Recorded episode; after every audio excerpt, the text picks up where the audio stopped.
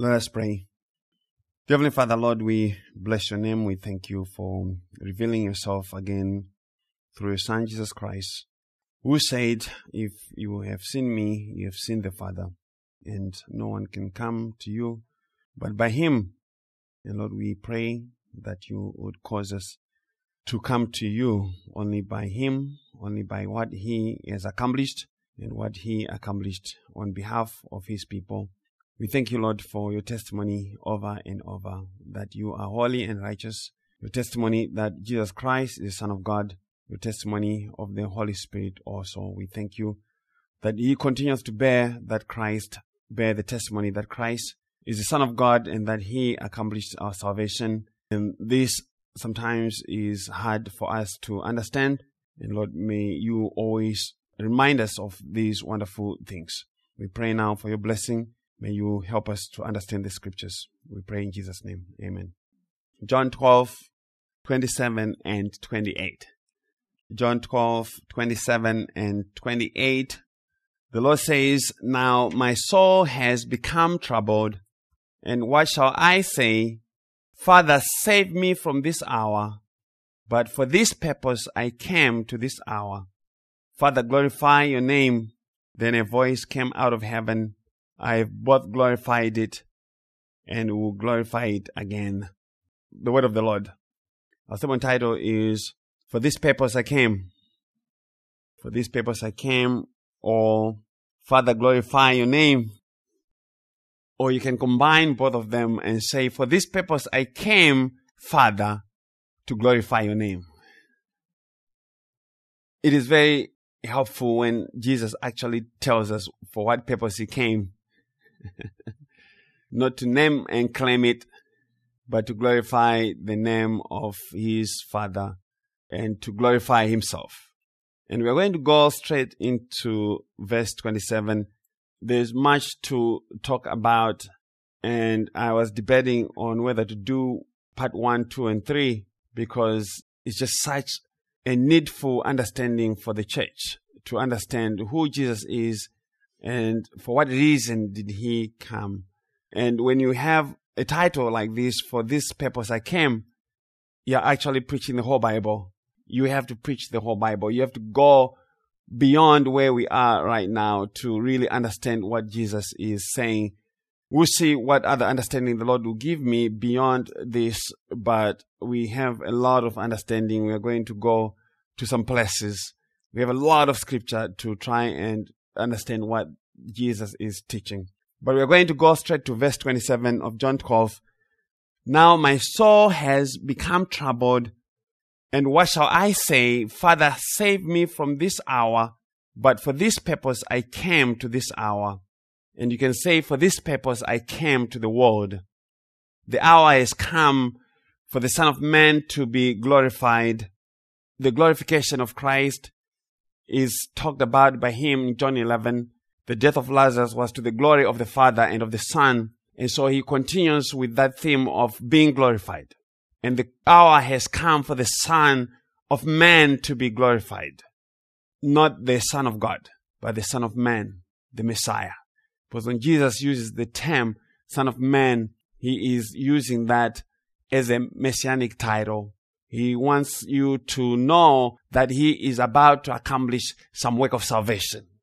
The hour is not about some 60 minutes on CBS, but the appointment that Jesus had with the cross. And Jesus had been hinting about this hour throughout his ministry, saying it is not yet, it is not yet, and that is why no man could lay their hands on him. But now it is here, it has arrived. And so he is troubled. He is in great distress. Jesus, in this way, was not trying to disobey God as I have heard some people say that well, Jesus was beginning to have second thoughts about going on the cross. Or even when he prayed and said in Mark 14, 36, Abba, Father, all things are possible for you. Take this cup away from me, nevertheless, not what I will, but what you will.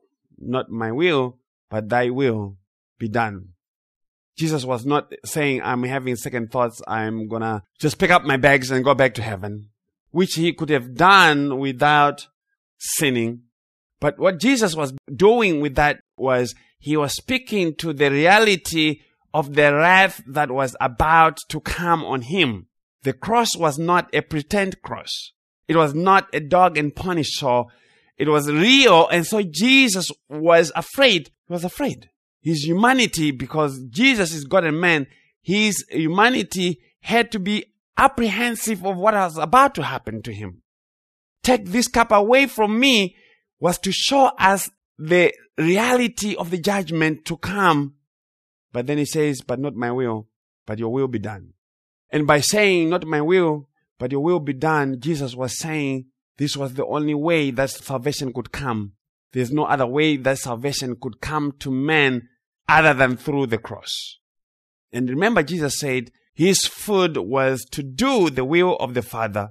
And so he did the will of the Father perfectly and completely. Otherwise, the Father would not have resurrected him from the dead. So the Son of God expresses fear of the judgment to come, and yet sinners are oblivious to this reality of the wrath of God to come. They kick back and relax with bags of chips and Doritos and pretzels with a remote in hand and worrying about nothing. Let us eat and drink for tomorrow we die. And to this Jesus will say, for as in the days before the flood, they were eating and drinking, marrying and giving in marriage until the day that Noah entered the ark and did not know until the flood came and took them all away. So also will be the coming of the Son of Man. So people are just oblivious and they are failing. They are not going into the ark. Going into the ark is going into Jesus. They're not going into the ark. So if you don't go into the ark with Noah, guess what? The flood is coming regardless. But if the hour of his glorification has come, it means his appointed time has come. Jesus is moving on God's schedule just as everything in all creation moves in its appointed time. When Lazarus died, Jesus did not say, okay, boys, can you catch an Uber taxi so that we can get to Mary and Martha's house? No. He waited four more days. Why? Because he was moving on schedule. With the Samaritan woman, he had to pass through Samaria. Why? Because he had an appointment with the woman. He had an appointment with Zacchaeus. He had an appointment with the blind beggar. He always has an appointment with everyone. He never does anything without an appointment. The times and seasons of life are appointed by Him. The seasons and times of poverty, of riches, of sickness, of death, of everything is appointed by Him. Trouble comes by His appointment because of Him and through Him and to Him are all things and to Him be the glory forever. So the feasts in the Old Testament were the appointed times. Feast means appointed time. They were the set times that God gave to the children of Israel to speak to the reality of the coming of Christ. The reality of Christ and the gospel. And so in Leviticus 23, all this is connected with what Jesus is going to say. It's going to be a lot of background and working. And then we'll get to the point. Leviticus 23 verse 4 to 8. Moses writes and says, these are the appointed times of the Lord, holy convocations which you shall proclaim at the times appointed for them. In the first month, on the fourteenth day of the month at twilight, is the Lord's Passover. And that fourteenth day, the first month, is the month of Nisan or Abib. That is the month that has the Passover. Verse 6. Then on the fifteenth day of the same month, there is the feast of unleavened bread to the Lord for seven days. You shall eat unleavened bread. On the first day, you shall have a holy convocation, which means a Sabbath. You shall not do any laborious work. And this holy convocation is what John calls the high day in John 19. It's very important when we begin to seek understanding as to when Jesus actually died. On the first day, you shall have a holy convocation. This is the first day of the unleavened bread. The unleavened bread was the feast that began the next day after the Passover. So when Jesus died, he died on the Passover as the Passover lamb. And the very next day was a Sabbath. It was a Sabbath. Why? Because once a year, you have the Passover and the Passover is always followed by a Sabbath. Outside the regular seventh day Sabbath. Okay. So John is the one who gives us this understanding and that tells us when you do the work, you realize that Jesus did not die on Friday. He did not die on Friday. A lot of people think once they see Sabbath, automatically it has to be Saturday. No, it's not. So these appointed times were of the Lord and were to be proclaimed at the times appointed for them. Listen to verse 5 again of Leviticus 23. In the first month, on the 14th day of the month, at twilight is the Lord's Sabbath. It's twilight. It's giving you the time at which Christ has to die. That is the time that Jesus died. The twilight. And that is a very precise and clear instruction. And Jesus Christ was our Passover. He was the Passover lamb according to Paul in 1 Corinthians 5 7. Paul says this. Clean out 1 Corinthians 5 7. Clean out the old leaven so that you may be a new lamb. Just as you are in fact unleavened, for Christ our Passover also has been sacrificed. The Corinthians are going crazy. The Corinthian church is going crazy. They have serious issues in that church. And Apostle Paul comes and draws understanding for them from the feast. He preaches the gospel to them from the feast and say, clean out the old leaven so that you may be a new lamb. What is that saying? Exodus 12. Exodus chapter 12. You have to go there because we have a number of verses to read. Exodus chapter 12, verses 14 to 20. Exodus 12, 14 to 20 says, Now this day will be a memorial to you, and you shall celebrate it as a feast to the Lord throughout your generations you are to celebrate it as a permanent ordinance or statute. Seven days you shall eat unleavened bread, but on the first day you shall remove leaven from your houses. For whoever eats anything leavened from the first day until the seventh day, that person shall be cut off from Israel. On the first day you shall have a holy assembly, and another holy assembly on the seventh day. No work at all shall be done on them except what must be eaten by every person, that alone may be prepared by you. So you see, on the feast of unleavened bread, you had the Sabbath that started the day of unleavened bread. And then you had the Sabbath that closed the unleavened bread. So essentially you have, if we assume that the Passover feast was on Wednesday, Thursday is is a Sabbath day. Saturday is a Sabbath day. And then the following week, you're going to have another Sabbath day. So you're going to have two weeks that have two Sabbaths. we shall talk about that at length sometime because they have theological significance. So verse 17 of Leviticus 12, you shall also observe the feast of unleavened bread, for on this very day I brought your horse out of the land of Egypt. Therefore you shall Observe this day throughout your generations as a permanent ordinance. In the first month, on the fourteenth day of the month at evening, you shall eat unleavened bread until the twenty-first day of the month at evening. Seven days there shall be no leaven found in your houses, for whoever eats what is leavened, that person shall be cut off from the congregation of Israel, whether he is an alien or a native of the land. You shall not eat anything leavened in all your dwellings you shall eat unleavened bread. What is being talked about?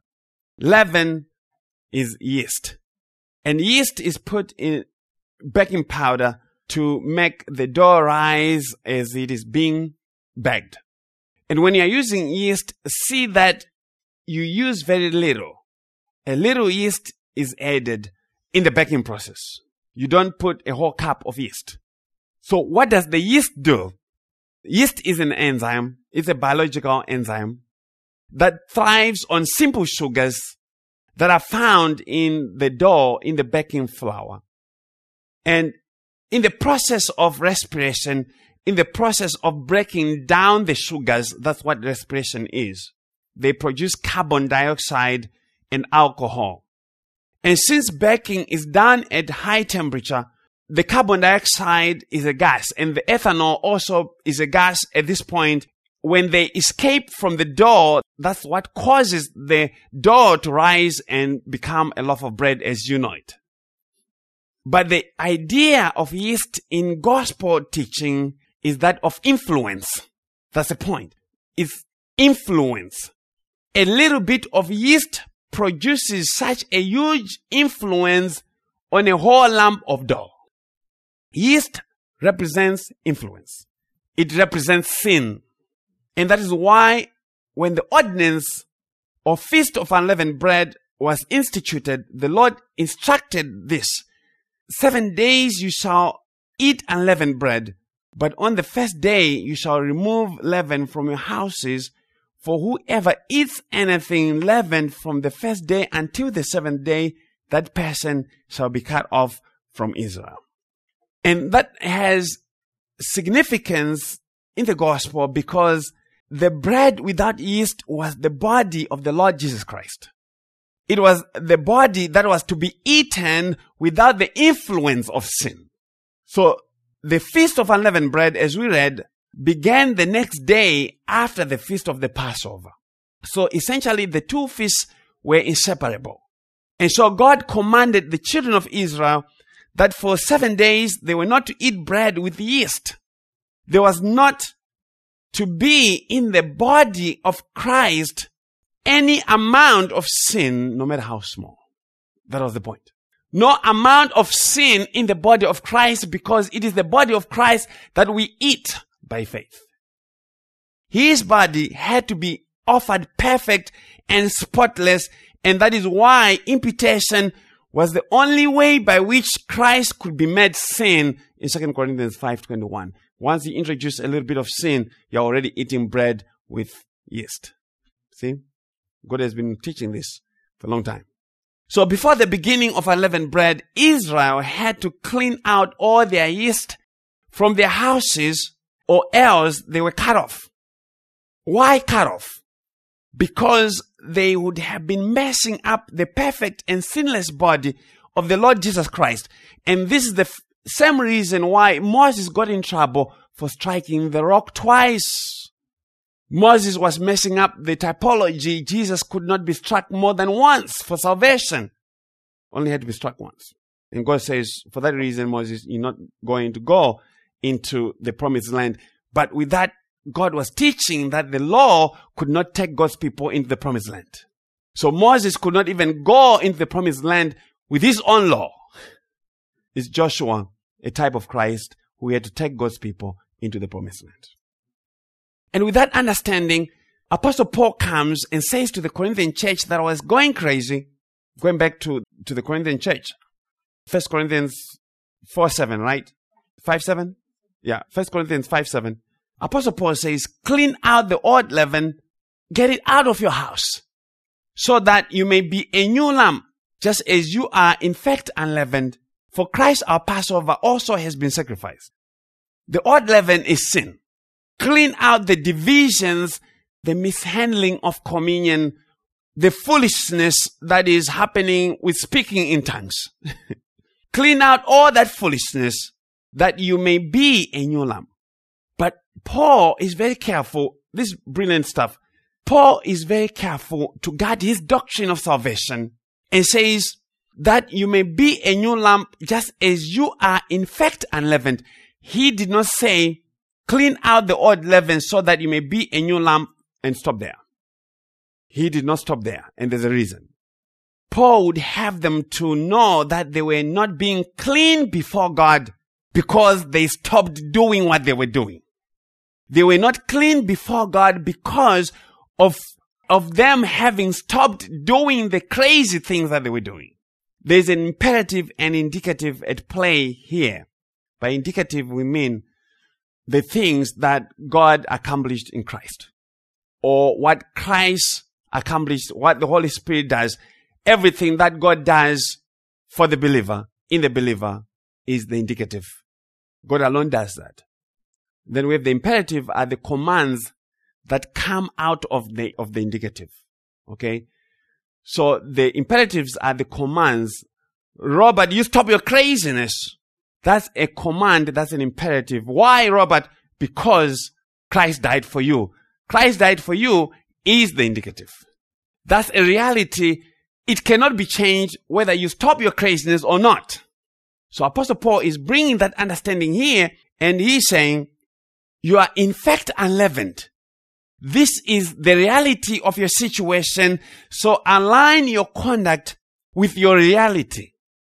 How can they be unleavened? Because to be unleavened means to not have sin and yet be told to clean out the old leaven. they don't have sin and yet they have sin. This is what Paul is saying. Paul is saying you are clean because of Christ, the true unleavened bread, the Passover lamb see that Apostle Paul connected the two feasts together. He connected the unleavened bread and the Passover. Why? Because they speak to the same reality in Christ. Paul is saying you are unleavened in him, the Passover lamb. You are righteous and accepted in his blood as the Passover lamb. But in the light of that, you clean out your foolishness. Clean out the foolishness that is in your conduct and behavior. Let me summarize that. Clean out the old leaven that you may be a new lamb, just as you are in fact unleavened. So, in fact, they are already unleavened because that's what God says about them. But the conduct that is coming because of their spiritual immaturity is not aligning with the reality of who they are. So they are not unleavened in themselves by the fact that they are stopping to do this or stopping to do that or starting to do this. No. Paul says, no, no, no. You are already a purchased possession. You already have Christ as the unleavened bread. You are already clean by the word that is spoken. So now align that reality with how you live. That's what Paul is teaching.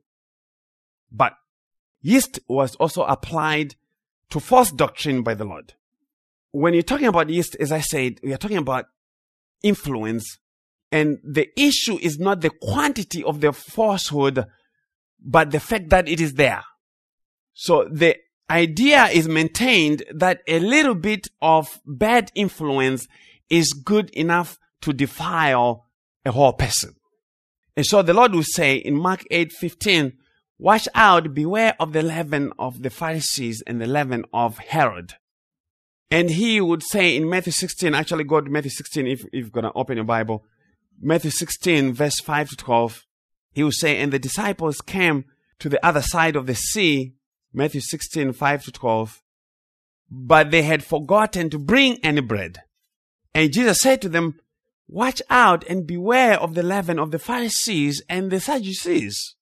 They began to discuss this among themselves, saying, he said that because we did not bring any bread.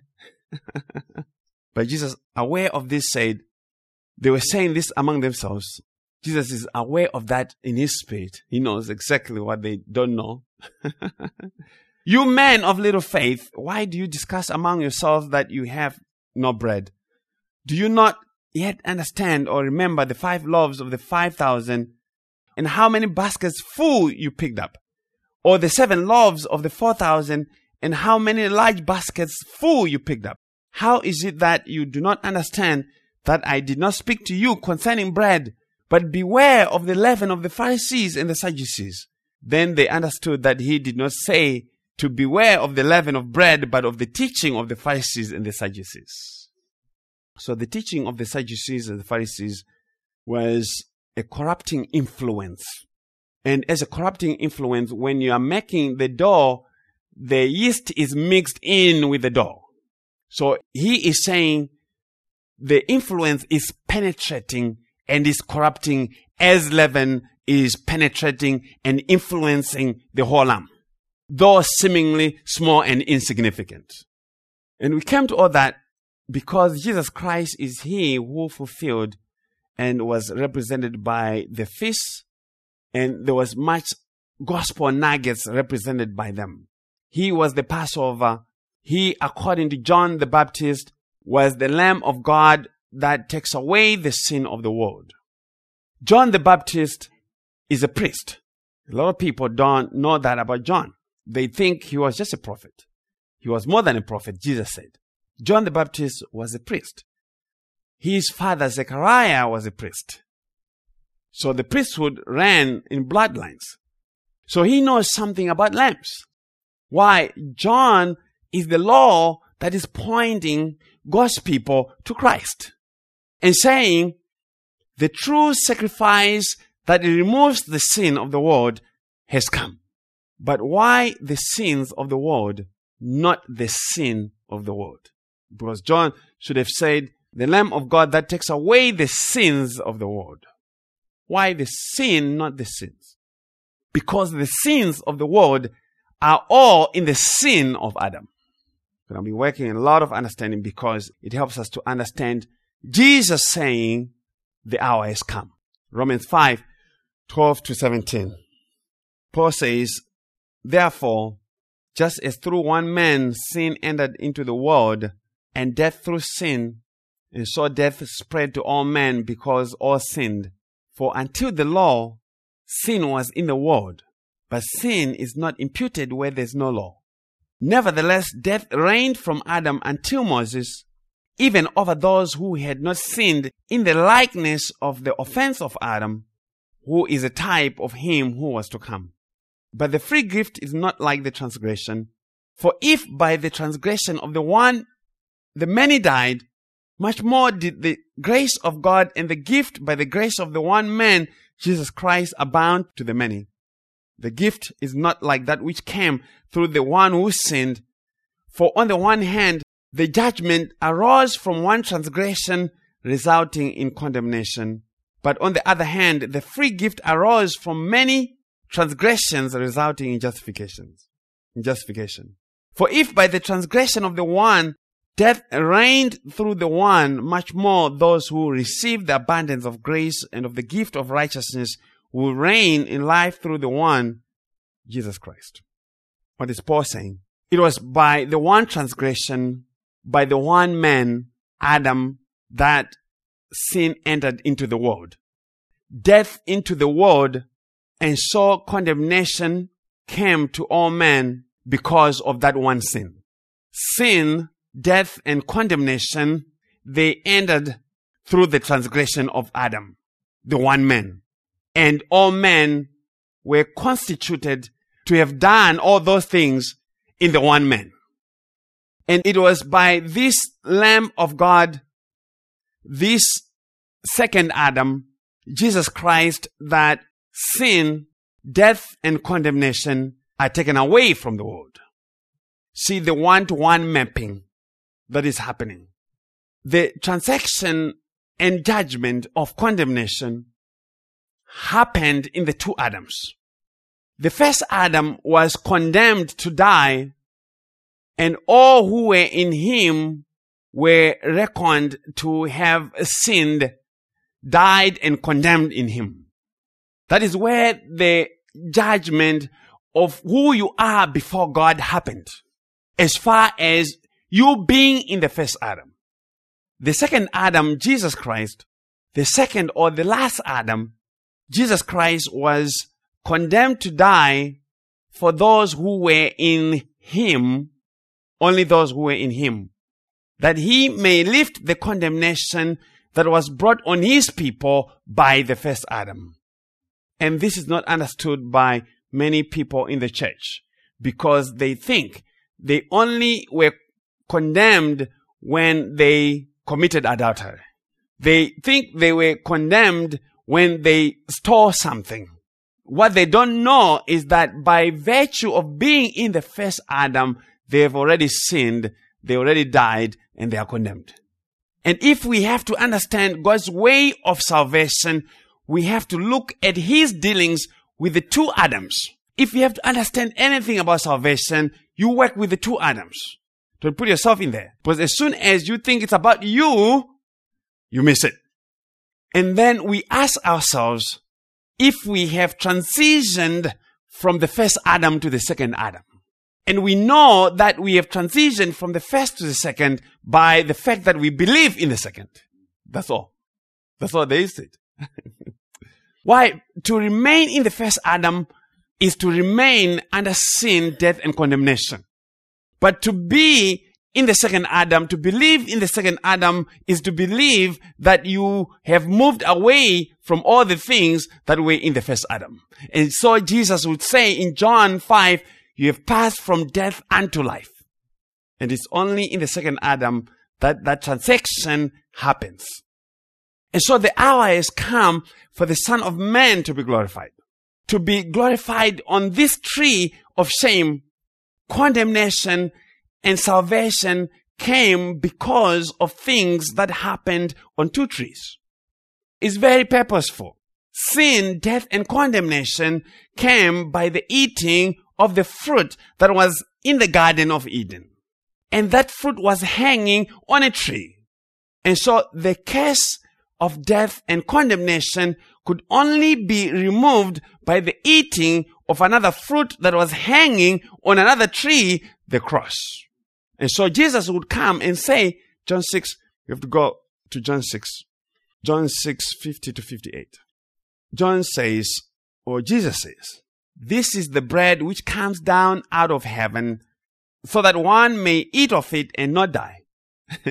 Do you see that Jesus has the garden in his thinking?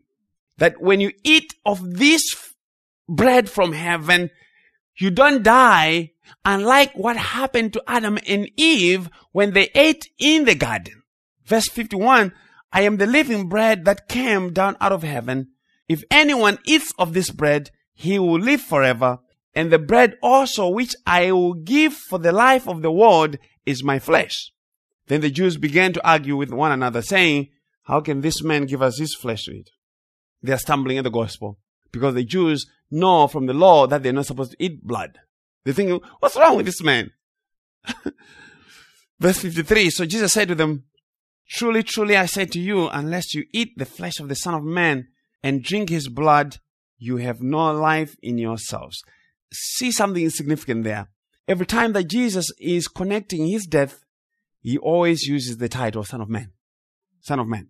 Unless you eat the flesh of the Son of Man and drink his blood, you have no life in yourselves. Why? Because they're still in Adam. He who eats my flesh and drinks my blood has eternal life, and I will raise him up on the last day. For my flesh is true food, and my blood is true drink. He who eats my flesh and drinks my blood abides in me, and I in him. Verse 57 and 58, as the living Father sent me, and I live because of the Father, so he who eats me, he also will live because of me. This is the bread which came down out of heaven, not as the fathers ate and died. He who eats this bread will live forever. The fathers of Israel ate the manna and they died, but even Adam also is a father. He ate and he died the body of the Lord Jesus Christ is the fruit that was hung on the tree of Calvary, that those who eat it by faith will live to eternal life. The body of our Lord was also pictured in the manna, the bread that was given to the children of Israel who were in the wilderness, who were dying of hunger because of sin. And so the Lord Jesus is he who fulfills all that by coming into our wilderness, into the wilderness of this world, into this wilderness of sin, that he may take away the sin. But he is the living bread. Why? Because dead bread will not give you life. okay? If something is dead, then it remains dead. You get life from that which is living. You can't jumpstart a car with a dead battery. You need a battery that has power to jumpstart a dead battery, right? We know all that. But for some reason, sinners think, oh, I came to Christ by myself. No, you did not. You did not. But the eating of the body of Christ and the drinking of his blood is not talking about eating the elements of communion or the Lord's table. That's not what Jesus is talking about in this chapter. It is talking to believing in the sufficiency of his broken body and his blood for your justification. To take away your sin, to make a complete reversal of what Adam brought upon you by his disobedience. That's what Jesus is talking about. But the Lord Jesus Christ did not come on earth as God's plan B or C or as a contingent plan as one of the many exits from a building that is caught on fire. Jesus is not one of 15 exits of salvation. He is not. And I know that ruffles the feathers of many people. Jesus cannot be the only way. What about the other people? What about you? You think about other people. Unfortunately, that is how the gospel is being presented. And that is how many have believed and understood things to be, but that is not true. The Lord Jesus Christ came to this hour not because it was appointed in the feast. The Lord Jesus Christ came to this hour not because it was appointed in the feast. No, the hour was appointed in the feast because it was appointed from eternity. The feast and any such pictures, types and shadows were only preparing for his arrival. They set the stage, they prepared the table, they laid the red carpet for the revelation of the mystery of Christ. Ephesians 3. Ephesians 3. Verses 8 to 12. And we're going to camp and expound on those all the way and tie them to John 12. Apostle Paul writes and says, verse 8 to 12. I'm just going to go verse by verse and connect the understanding that we want to get from it. Verse 8, Unto me, who am less than the least of all saints, is this grace given that I should preach among the Gentiles the unsearchable riches of Christ. So the understanding that Paul had, Apostle Paul, was that he was commissioned to preach to the Gentiles the unsearchable riches of Christ. So what that means is to preach the gospel is to preach or declare the unsearchable riches of Christ. It is to preach the story of Christ. And Paul says the riches of Christ are unsearchable. One can't Google them. God would have us to know of the excellence of the glory, the honor, the majesty, the power, the might, the wisdom, the blessing, the righteousness, the grace, the love of Christ, you name it. God would have us to know that, and all that is revealed in the gospel. Listen to verse 9 of Ephesians 3 and to make all men see what is the fellowship of the mystery which from the beginning of the world have been hid in God who created all things by Jesus Christ. So the preaching of the gospel, the revelation of the gospel is to the end that all men may see what is the fellowship or the administration of the mystery of Christ. That's a lot of words. A mystery does not mean something that cannot be understood. It's not some complicated math problem. It means something that existed but is only known and understood by those who have been initiated into it. Revealed to those who belong to the secret organization. Actually, that's what it means. It's almost cultish. That's the understanding unless you become part of the cult, you won't know what they actually believe. So you have to be initiated into that organization. So that's what Paul is saying. That the mystery of the gospel was always there, but was not known until it was revealed to those who were called and initiated into it. So Christianity is the most secretive organization there is. I'm telling the truth. It is the most secretive organization there is Many people come and read the Bible and get nothing. And this is what Jesus said, Matthew 11, 25 and 27. And Jesus was actually praising God for hiding these things. Jesus said, at that time, Jesus said, I praise you, Father, Lord of heaven and earth, that you have hidden these things from the wise and intelligent and have revealed them to infants. Do you see the mystery? It was hidden, but look at the kind of people that it is being revealed to. So it's not about them being smart. Actually, it is the wise and the prudent who don't get it. It is the simple minded who actually get it. Why? Because it doesn't come because of your level of understanding. It comes because of the one who reveals it to you. Yes, Father, for this way was well pleasing in your sight. So you see, God is being glorified by the words of his son for just hiding the mystery of Christ, which is the same language that Paul is talking about in Ephesians chapter 3. And Jesus says, all things have been handed over to me by my father and no one knows the son except the father. Nor does anyone know the father except the son and anyone to whom the son wills to reveal him. So do you see? That is how the mystery works. That's what Paul is saying. Christ is he who has to come and reveal things to us by his spirit. So the Lord Jesus Christ praised the Father for keeping others out of the secrets of the Son. There's no one who knows the mystery and secrets of Christ by free will. It is the biggest lie invented by man, and unfortunately is in the church. One has to be born again to be let in to the mystery of Christ. That is the biblical teaching. To be born again is God giving you the password that enables you to understand the mystery of Christ. Otherwise, it will remain incomprehensible. You will not understand it. And Belshazzar learned things the hard way in Daniel 5. Let's go there. Daniel 5, Belshazzar, the son of King Nebuchadnezzar, they were throwing a party. This concubine, they're just kicking it and having a lot of fun, not even worrying about a thing. Life is so good. And they are throwing their party.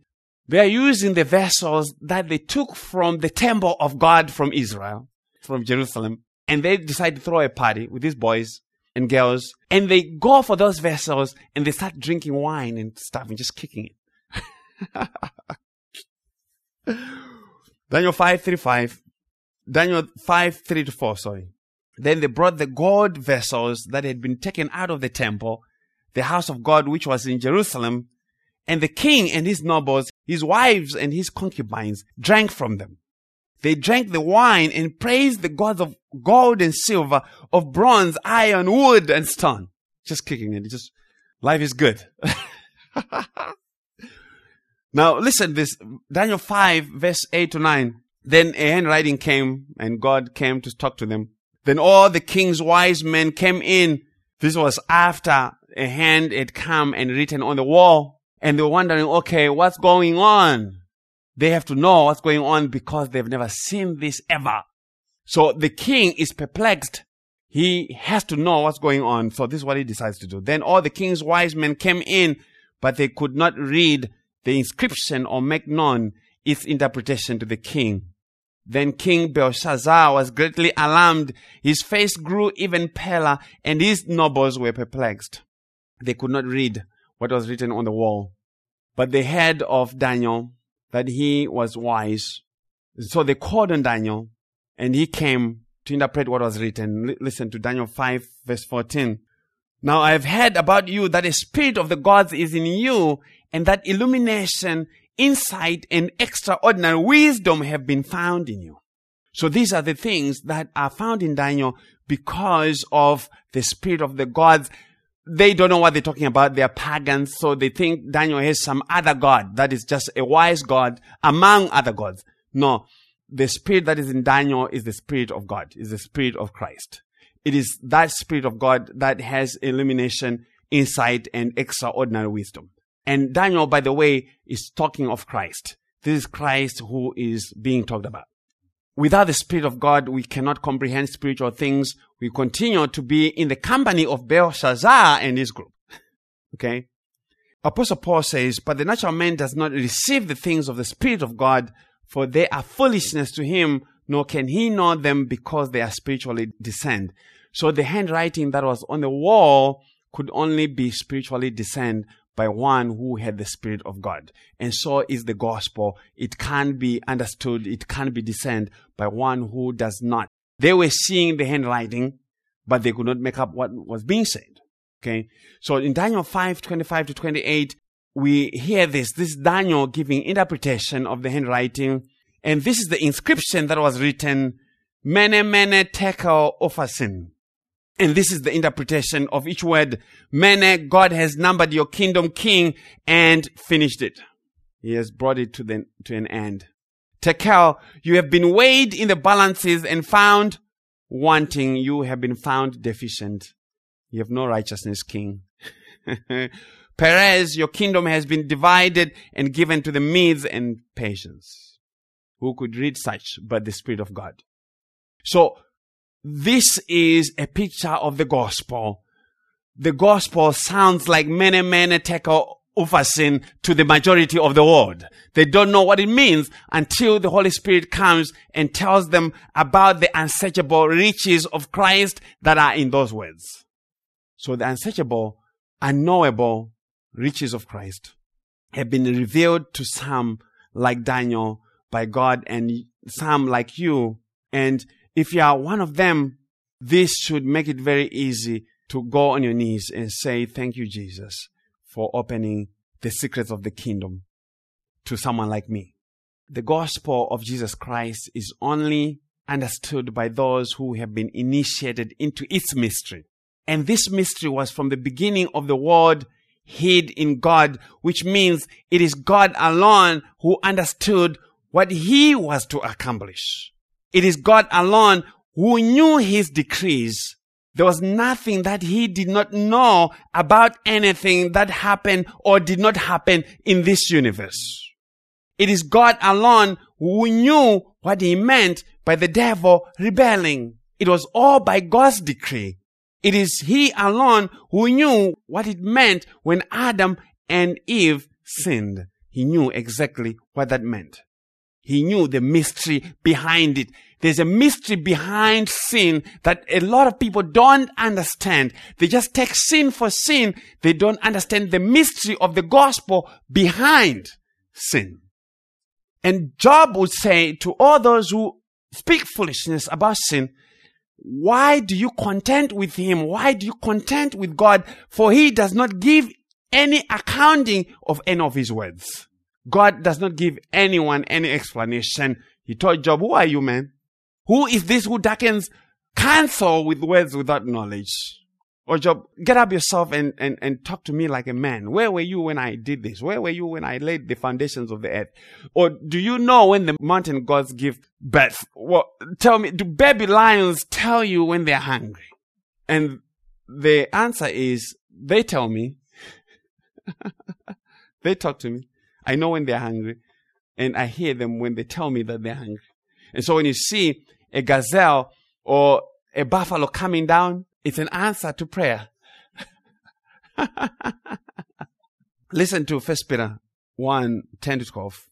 Peter says, As to this salvation, as to this salvation, as to the mystery of this salvation, the prophets who prophesied of the grace that would come to you made careful searches and inquiries, seeking to know what person or time the Spirit of Christ within them was indicating as he predicted the sufferings of Christ and the glories to follow. The prophets of old, they made careful searches, seeking to know what person, seeking to know who is this Jesus. In the time that he would come, as was being predicted by the Spirit of Christ who was in them, it was revealed to them that they were not serving themselves, but you, in these things which now have been announced to you through those who preach the gospel to you by the Holy Spirit sent from heaven. Things into which angels long to look. The Holy Spirit is from heaven. The mystery of the gospel is from heaven. The angels are in heaven and they don't get it. They also are searching to understand what is this all about? So the prophets made careful searches and inquiries seeking to know these things, but to no avail. And the Lord Jesus Christ would come and say in Matthew 13, 17, For assuredly I say to you that many prophets and righteous men desire to see what you see and did not see it and to hear what you hear and did not hear it. But not only the prophets, but the angels too. Why? Because the gospel can only be known and received by divine revelation to only those who should know it. Need to know basis. So free will gospel is a racket of a gospel, which is not gospel, because it denies the sovereign aspect of revelation that when you and I came to Christ, it came not because we decided, we came because He came. he came and He opened and said, Oh, by the way, this is the mystery of salvation. It did not come because we invited, we made a choice. No, that's not how revelation comes. We did not invite Christ to give revelation. It is He who comes as He wills. This is by His sovereign will and power. Let's continue Ephesians chapter 3, verse 10. Paul continues and says, to the intent that now unto the principalities and powers in heavenly places might be known by the church the manifold wisdom of God. And that was the New King James. I like the New American Standard on this one because I understand it better the New American Standard says in Ephesians 3:10, so that the manifold wisdom of God might now be made known through the church to the rulers and authorities in the heavenly places. The revelation of the mystery of Christ through the salvation of the church was so that God would display his unsearchable riches in Christ to all men. But not only that, to the principalities, rulers, and authorities in the heavenly places. Not only that, that he would display his manifold wisdom. Manifold comes from the Greek word that means variegated or of different or diverse colors. Variegated or different or diverse colors. Sister Jenny, manifold wisdom of God. Manifold comes from the Greek word that means of many colors, of different colors. You have seen flowers that have different colors on the same leaf, and we call those variegated leaves. Or you have clothes with different colors with a tapestry of colors. Variegated colors. So manifold means marked with a great variety of colors. So the wisdom of God is marked with a great variety of colors. It cannot be understood. Such that Paul would come and marvel at that wisdom and say in Romans 11, 33 to 36, all the depth of the riches, both of the wisdom and knowledge of God. How unsearchable are his judgments and unfathomable his ways. For who has known the mind of the Lord, or who became his counselor, or who he has first given to him that it might be paid back to him again? For from him and through him and to him are all things. To him be the glory forever. Amen. What is Paul doing? Paul is marveling at the many colors of the wisdom of God. It is past finding out. A free willer cannot marvel at the wisdom of God because God's wisdom is displayed in how he determines salvation. A free willer marvels at the manifold wisdom of their own free will to determine something about their own salvation, which things only God does. They are giving to themselves the power and the right and the ability which they don't have, which God only possesses to do. And so they can't praise God for sovereign election because election is according to the manifold wisdom of God. Election according to grace. Free justification by the imputed righteousness of Christ is only by the manifold wisdom of God. The fall of Adam is only by the manifold wisdom of God. And so they have to beat their own chest like the Pharisee did in the temple and say, God, I thank you. I am not like other men. I invited. I chose. I decided. I made Jesus Lord and Savior. That is denying the manifold wisdom of Christ. So the wisdom of God was made known, was manifested, was put on display through the church. If you want to know how wise God is, look at the church. Look at how God saves sinners and calls Ginny righteous and holy, and yet Ginny is stumbling with sin back and forth every day. And yet God says, Oh, by the way, she's righteous. Like, how do that? How do you do that? That's the wisdom of God. and she has eternal life in spite of herself. Why? Because that's how the manifold wisdom of God is working.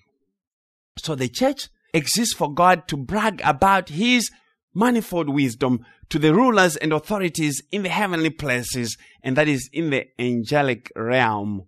They also have to see how glorious God is. The mystery of Christ is so great and cannot be contained in any book or the mind of a creature. It's impossible. Everything in creation preaches about Christ. It preaches the mystery of Christ. Every single thing that is in the universe only has one purpose to preach Christ. There's nothing else. It is there, as far as God is concerned, is there to preach the gospel and nothing else. The mystery of Christ can only be contained in its fullness in the mind of God. So, we should not think we are anything because we can quote a few verses or we know how to spell the name of Jesus. See what is being said. I love this teaching and I pray that the Lord is going to bless you. God is saying the church, the purchased and redeemed, ransomed body of Christ has huge cosmic implications. The influence of the church is beyond the White House. The influence of the church is beyond what is happening in this world. It has cosmic implications. The angelic hordes thought they knew something about God. They thought they were the end of all creation because it took a while before God created man. God created angels way before we showed up. So they thought they were the end of God's creation. They thought they were the apple of God's eye.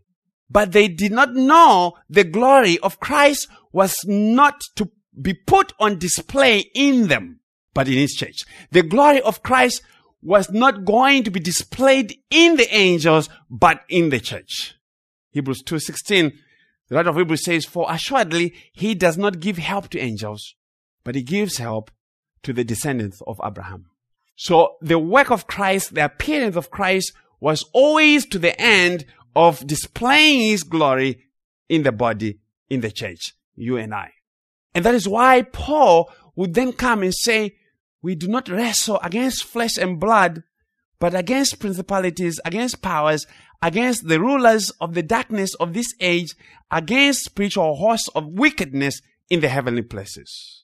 Why? Because they are offended that God put his affection on some lowly people who were supposed to be of lower rank than them. So it was amazing to them to discover that the one who is God is taking a nature that was below them. They're like, what is this? Is the manifold wisdom of God. But because Christ was united to us, Christ was united and is united to us by his body. When God comes and he takes your nature, he becomes united to those of that nature. So he came and united himself to us who are men. Okay? So we have been united to Christ. So we are now of higher rank than the angels because we are united to one who is above them. And that is why Apostle Paul will say, do you not know that we shall judge angels? Why? How? Because we are united to one who is above them. Christ Jesus. Okay? And that's the manifold wisdom of God. But being united to Christ does not make us little gods. We do not become deity by being united to Christ. That's false.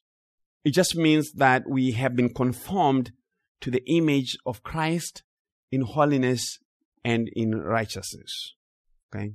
And because of that union with Christ, God has given us the right and the privilege and the power to make judgment. Verse 11 of Ephesians 3 according to the eternal purpose which he purposed in Christ Jesus our Lord. So the manifold wisdom of God is according to the eternal purpose which he purposed in Christ Jesus our Lord. As far as I'm concerned, this is one of the most important statements that God has put in the whole Bible. That statement and Romans 11 verse 36. Of him and through him and to him are all things.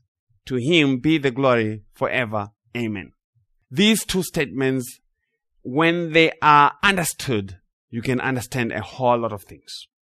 And unfortunately, these statements are not understood in the church. But this is what Paul is saying. Because if we understood the eternal purpose of God in Christ, we are going to understand what Jesus is saying when he says, for this purpose I came. Because that's where we are going. We want to understand what that means. All that God determined to do was eternal, which means it has its origins from eternity with respect to time. It's eternal. You can't go on Google to find a calendar that is called eternity. You can go and Google a calendar 2000 years ago, Google with all the computation that we have now, you can pretty much produce a calendar as far back as you can go, but never a calendar on eternity. Why? Because that calendar does not exist. Eternity means all that which comes from the mind of God. That's what eternity means. It's all that which springs from the mind of God. All that is according to His sovereign will and purpose. Him who works all things according to the counsel of His own will. So eternity means God doing all things from His mind by Himself without your contribution or opinion. When you see eternity, it means it does not have you to help. There was no one to run opinion polls when God was determining things. And what that means is in eternity, God was rigging all things in his favor because he was the one writing the script. And when you are the one who is writing the script, you have to rig all things in your favor. so because of that, eternity does not keep its fingers crossed, hoping that God's purpose will come to pass if Brother Robert decides to do something. It does not work like that.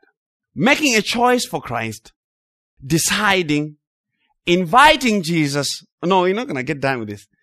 Making a choice, deciding, inviting Jesus are the most arrogant words devised in the church because the church is the one that's supposed to know the manifold wisdom of God, of God's eternal purpose in Christ Jesus. These words are boastful because they make God's eternal purpose to be purposed in man and not in Christ.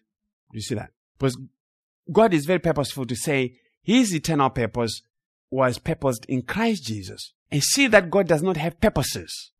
God has only one purpose. It's singular. It's in Christ Jesus. And God does not have a plan. God does not have a plan. He has a purpose and his purpose is in Christ Jesus. People who claim to know Christ have to repent from such foolish talk of inviting Jesus. We are not honoring God with that trash talk. The mystery of the church, the mystery of the church was an eternal decree of God. It was a sovereign and free decree, which means God was not influenced by any particular campaign. There were no ads or advertisements that were put to sway God one way or the other. There were no charge of the Russians interfering with anything. There was no charge. I'm serious. Because that's, that's how men think about God. It doesn't work like that. What God determined to do in eternity, in his own mind, is what he is doing now in time. God is not a chicken or a crocodile that lays eggs and hopes that they will all hatch and the gender between the male and female crocodiles will hopefully balance out. You know how crocodiles determine gender, right? No. Crocodiles, they bury their eggs in the soil and the gender is determined by temperature. So if it wants to have a particular gender, it gives it more heat or it, it doesn't give it much heat. That's what determines gender. Okay, it's about temperature. and men think that that's how God works. No, no, no, no. It doesn't work. Even when the crocodile does that, it's all rigged by God. God is He who determines what male and female crocodiles are going to be.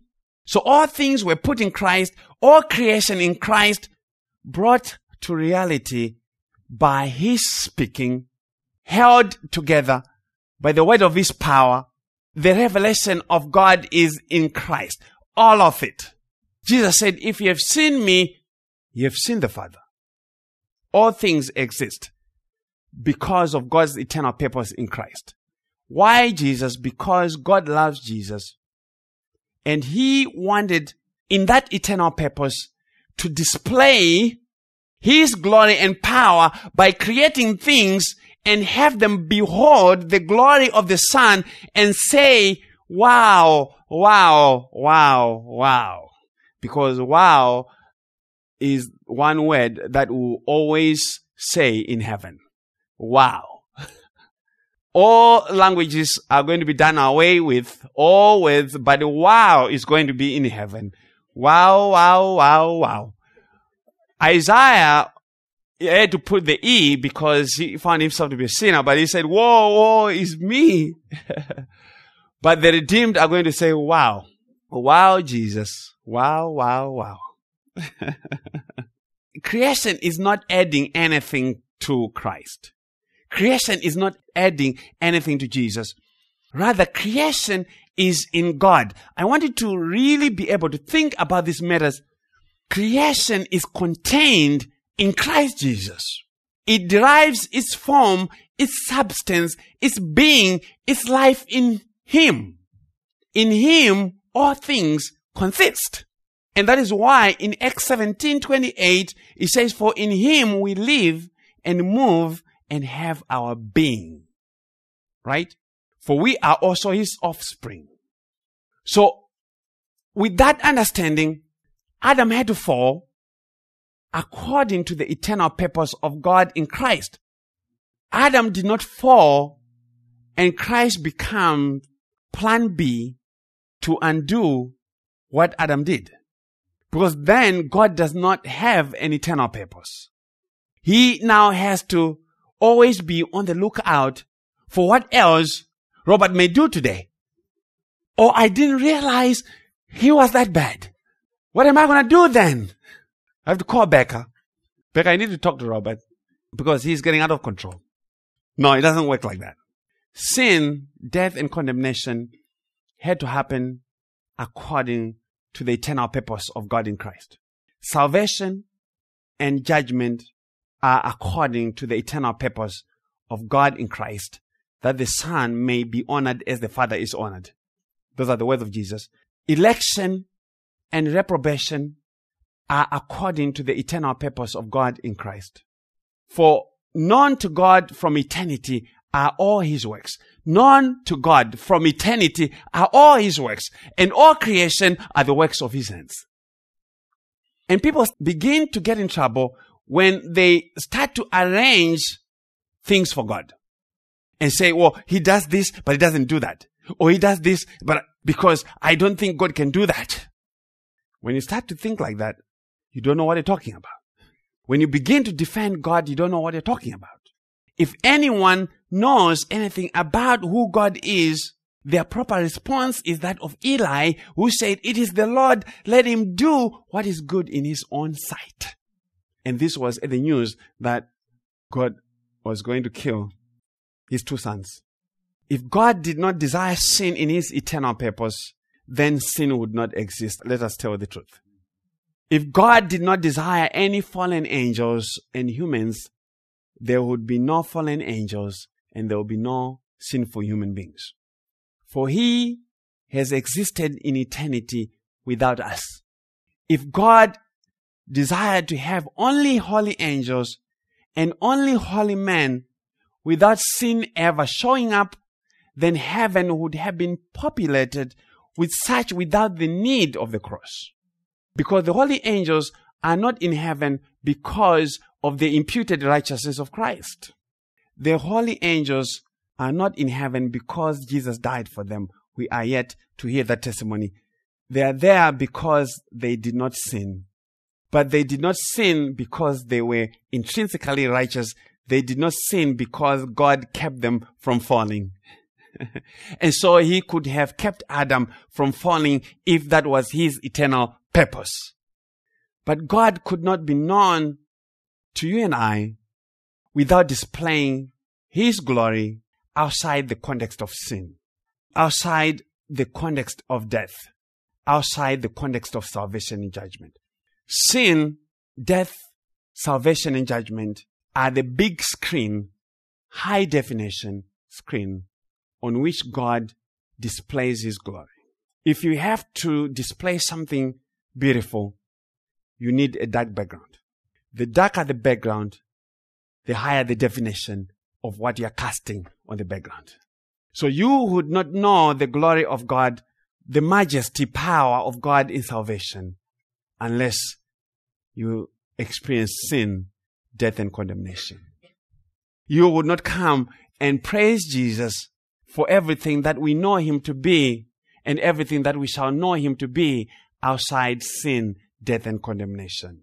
If we deny that fact, we don't know what we are talking about, period. And so, to that, Jesus knows about all these things. And so he comes and he prays in John 12, 23. And he says, the hour has come for the Son of Man to be glorified. Glorified how? By being buried like a grain of wheat. So the death of Christ was for his glory. Christ cast glory in terms of death. Now, if Stan were to say, the hour has come for Stan to be glorified, how Stan, I am going to be buried like wheat. I'm like, um, I think we need to go to the hospital. We have some issues here. But why die Jesus? Because of sin imputed to him. Sin that came how? Sin that came through Adam. Why die Jesus? Because of death. Death that came how? That came through Adam. Why die Jesus? Because of condemnation. Where did the condemnation come from? Because of Adam. So the sin and death of Adam was so that the second Adam would also die in the removal of the sins of others. Remember, Adam was a type of the one who was to come. So if we have to understand God's eternal purpose, we have to understand Adam in the light of Christ. In Christ dying, he shows that he has life in himself. He has this commandment from the Father. John 10, 17, 18. For this reason, the Father loves me. Why, Jesus? Why does the Father love you? Because I laid down my life so that I may take it again. Why is Jesus putting all these things in the context of death? Because he has Adam and what Adam brought on his people in mind. Verse 18, no one has taken it away from me, but I lay down on my own initiative. I have authority to lay down and I have authority to take it up again. This commandment I received from my Father. And my friends, this was God's purpose in Christ. Christ is coming to die as the surety of his people. He is dying on behalf of his people to take away sin, death, and condemnation from them which things could not be removed by anyone in the created universe. Sin, death, and condemnation could not be removed even by the best of angels.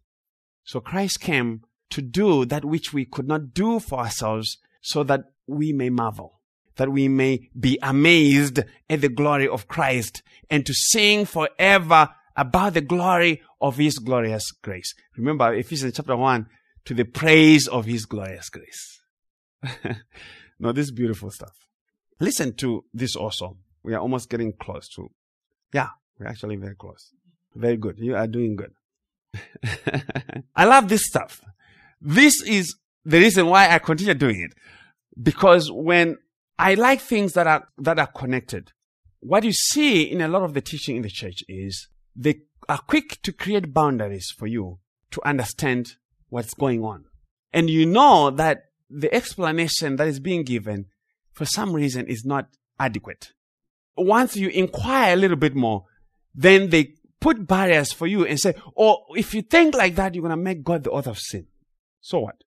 But when they do that, they are holding you from understanding the mystery of God in Christ. They are holding you from understanding the eternal purpose of God in Christ. Because if these things exist, guess what? They exist because God caused them to exist. I'm telling the truth. Otherwise, they will not exist. Listen to what Jesus says in First John.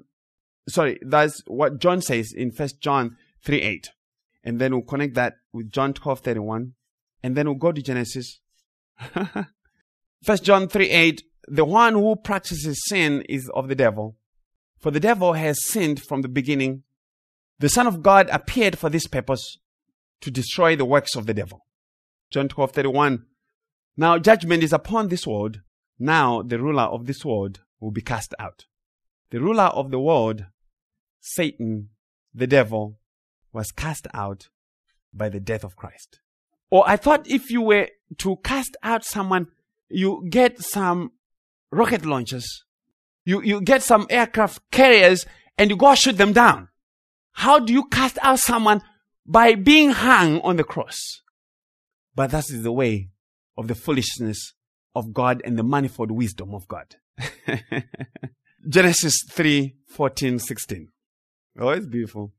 It's beautiful. I love it. Genesis 3 14, 16. Moses says, The Lord God said to the serpent, Because you have done this, cursed are you more than all cattle, and more than every beast of the field. On your belly you go, and dust you eat all the days of your life. And I'll put enmity between you and the woman, and between your seed and his seed. He shall bruise you on the head, and you shall bruise him on the heel. To the woman he said, I'll greatly multiply your pain in childbirth. In pain you bring forth children, yet your desire will be for your husband, and he will rule over you. So why mention the devil in the context of his own death? The Lord Jesus Christ is he who is the seed of the woman, who now goes into the boxing ring with the devil, according to Genesis 3 14 to 16. The devil has to be cast out. He has to be bruised on the head. Complete defeat. And that is Goliath being beheaded by David in a picture. Goliath is a representation of sin, death, and condemnation, and the devil, they are all in one. And so the decapitation, the removing of Goliath's head is Christ taking down the devil. Jesus is he who is the woman also whose pain shall be greatly multiplied in childbirth. In pain on the cross, he will bring forth children to God, and that is why his soul is troubled. He is in great labor pains because for this purpose he came and the hour of his glorification has come. That is what is happening. This Jesus who has been raised on the cross, who is about to be raised on the cross, buried like a grain of wheat, raised from the ground to be on the right hand of God, this one is he whom God appointed for our salvation. And we have boldness and access into the presence of God because of him. And that boldness and access comes by the faith of him. And that means by his righteousness and his obedience. And knowing all that Jesus has come to this hour because for this purpose he came. He came to die. He did not come to make salvation possible. He did not come to make our life easy. He did not. He came to give us access to God. He came that we may be justified. He came that he may remove all that was on us because of Adam. And Galatians 4 verse 4 and 5 says, But when the fullness of the time came, God sent forth his son, born of a woman, born under the law, so that he might redeem those who were under the law, that we might receive the adoption as sons. So to be redeemed from the law is to be redeemed from the curse of the law. Why? Galatians 3:18 Christ redeemed us from the curse of the law having become a curse for us for it is written cursed is everyone who hangs on a tree and if we are talking about curses we are talking about Genesis chapter 3. The curse that was put on the woman continues all the way, and Christ is he who has to remove it. And in John 9:39, Jesus says to the Jews, to the Pharisees, for judgment I came into this world so that those who do not see may see and that those who see may become blind. So what is the conclusion of the matter? For this purpose I came to the world to glorify the name of the Father. The question that we have to ask then in the light of that is, did Jesus accomplish the mission on which the Father sent him? Our answer is going to be yes or no.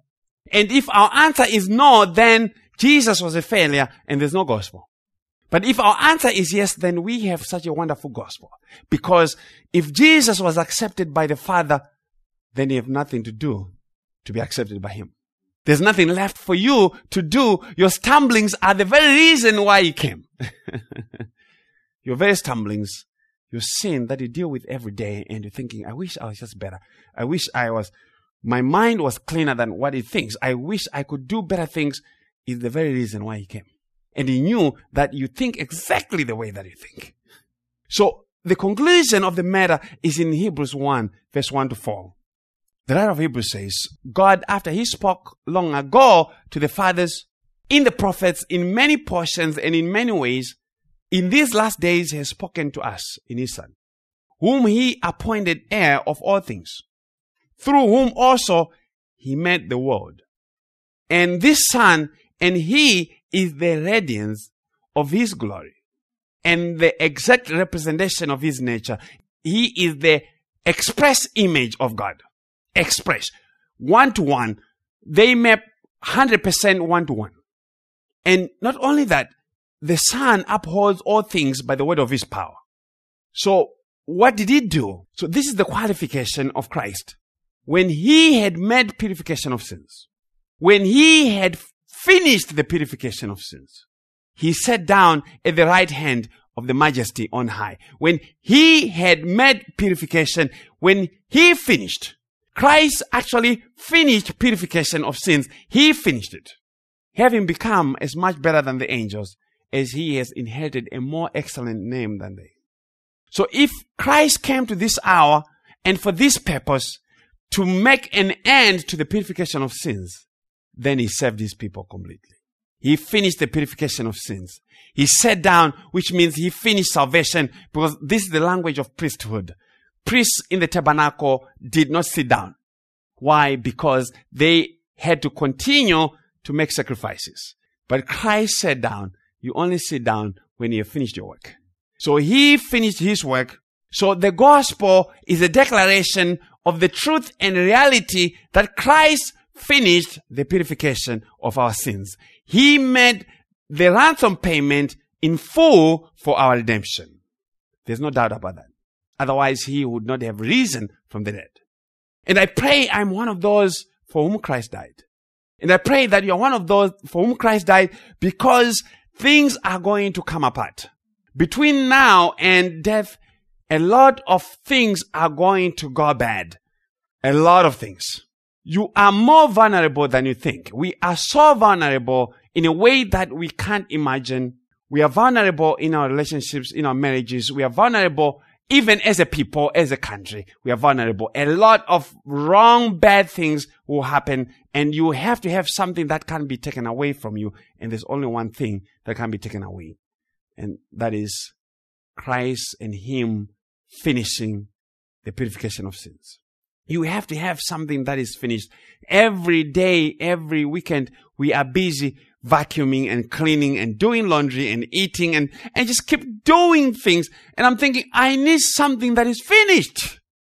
I pray when he came, his purpose was to accomplish your salvation by his death. And what a wonderful testimony that he gave to us that it is finished. It is finished. Brother Robert, why are you saved? Because Christ said, it's finished. Why do you think you have life? Why do you think you have hope? Why do you think it's good between you and God? Because Jesus said, it's finished. That's the only reason you have hope. Beyond that, there's no hope. And that testimony is our interest in religion. If that is not our interest in religion, then we are believing in a false religion. And if we think men can get themselves in and out of God's eternal purpose by their choice, then we are not talking about the same Jesus. You can't get in and out of God's eternal purpose because the eternal purpose of God is what drives all things. Jesus said, Father, glorify your name. Father, glorify your name. The name of Christ was glorified because the name of the Father is also the name of Christ. But it is the name that the Father gave to Christ. He said, Your name that you gave me, the name that you gave me, you glorify that name because it's your name. Glorify that name. I'm just going to read it and we'll finish off from John 17. I think I'm going to begin next week with that to develop it some more. Father, glorify your name. Jesus saying, Father, glorify me. John 17, 6 to 12. Jesus in the high priestly prayer says, I've manifested your name to the men whom you gave me out of the world. They were yours and you gave them to me and they have kept your word. Now they've come to know that everything you have given me is from you. For the words which you gave me, I have given to them and they received them and truly understood that I came forth from you and they believed that you sent me. I ask on their behalf. I do not ask on behalf of the world, but of those whom you have given me, for they are yours and all things are mine and all things that are mine are yours, and yours are mine, and I have been glorified in them. I am no longer in the world, and yet they themselves are in the world. And I come to you, Holy Father, keep them in your name, the name which you have given me, that they may be one even as we are. While I was with them, I was keeping them in your name which you have given me, and I guarded them, and not one of them perished but the son of perdition, so that the scripture would be fulfilled. So what was the name to be glorified? It is the name of Jesus. That is the name of the Father that the Father gave to him. How? By his death. Jesus is the name of God. And that is why Apostle Paul will say every knee shall bow and every tongue confess that Jesus is Lord to the glory of God the Father. And then a voice came from heaven and he said, I've both glorified it and I'll glorify it again. And that was the voice of the Father to the Son saying, I have glorified your name and I'll glorify it again. And my friends, salvation is about glorifying the name of God that is Christ Jesus. Jesus did not come to set up soup kitchens, but to be glorified in the salvation of his people. And we may play ignorance, but that name has been glorified already in an accomplished redemption. That name is glorified in your finished salvation and it is glorified in keeping you, is glorified in you being presented holy and blameless before Him. It's all about that name. It's the name that keeps you all the way. Once you are in the name of Christ, you are in eternal that goes all the way to glory. You can't come out. God's purpose is in Christ. God's purpose is eternal and that means it cannot be frustrated by you by anything that is created. It can be frustrated by your sin or the sins of others. Praise the Lord. I'm done. I'm done. Uh, we're going to do part two, two after we're done eating lunch. Let us pray. Heavenly Father, Lord, we praise you. We thank you for the name of Christ. We thank you for his glorification on the cross. We thank you for that hour that came because through that hour, the works of the devil were destroyed through that hour. The sin, death, and condemnation that was on us because of Adam was removed because of that hour. So, Lord, we thank you for the faithfulness that is showed and the wisdom in which you have accomplished our salvation. And Lord, may you cause us to glory in that finished work of Christ and not to have any other hope outside what he has accomplished for us. Lord, we thank you for all those who shall hear, may you also grant them ears to hear. May Christ be glorified ever by his people in spite of their weaknesses. Because salvation is not in their weaknesses and salvation is not in their strength, but in that he came to the hour and he finished the work that was appointed for him for that hour. We pray and thank you in Jesus' name. Amen.